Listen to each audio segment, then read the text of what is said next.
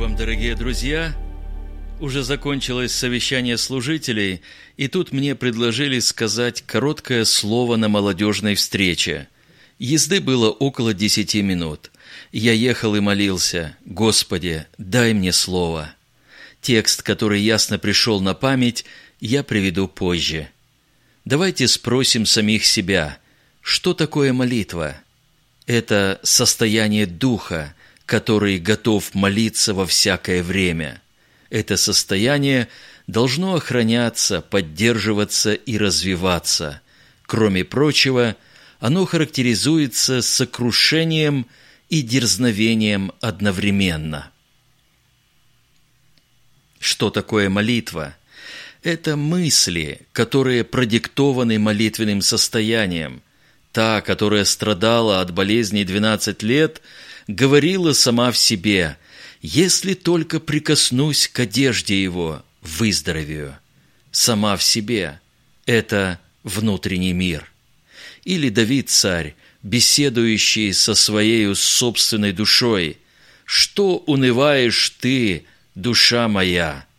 Молитвенные помышления гнездятся рядом с молитвенными просьбами. Вот почему Бог реагирует и на то, и на другое, будучи способным сделать несравненно больше всего, чего мы просим или о чем помышляем.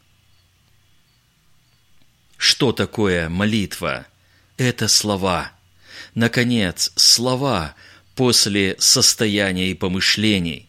Таким образом, словословие Бога является выражением внутреннего мира, то есть рождается в недрах Духа. Пророк Осия побуждает народ к покаянию.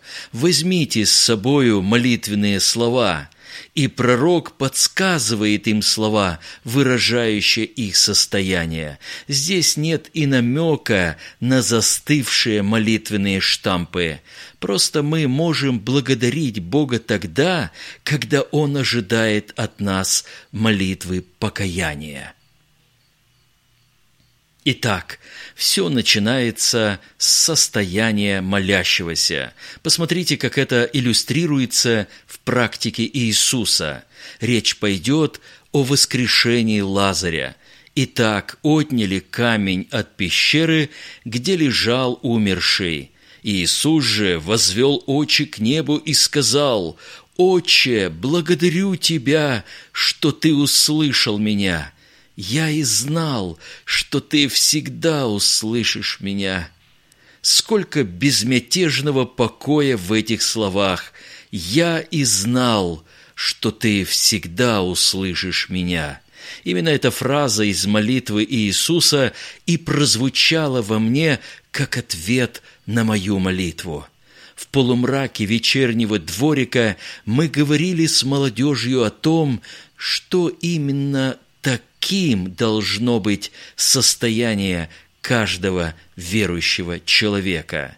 Здесь полнота доверия Богу, которая определяется отношениями с Ним – Иисус совершенно уверен в том, что Отец всегда его услышит. На чем зиждется эта уверенность? Подобное заявление делает апостол Павел. «И ныне, как и всегда, возвеличится Христос жизнью моей или смертью». Все просто. Сейчас будет то, что было всегда – как вы уже догадались, вопрос определяется словом «всегда». Если говорить о Христе, то Он полностью относится к этому слову. Например, Он может всегда спасать приходящих через Него к Богу. Он также скажет о себе и об Отце «Я всегда делаю то, что Ему угодно». Поэтому Иисус поясняет «Отец – не оставил меня одного. Друзья, Божье всегда приводится в движение нашим всегда, хотя и в этом мы нуждаемся в помощи Его благодати. Почему Давид всегда видел пред собою Господа? Почему филиппийцы всегда были послушны?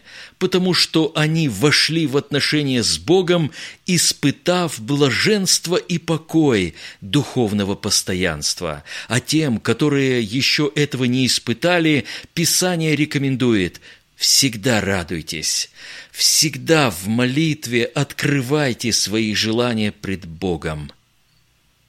В сердце должна быть тишина и ясность касательно верности Божией, не омраченная нашей осознанной неверностью, а это и есть счастье христианской жизни.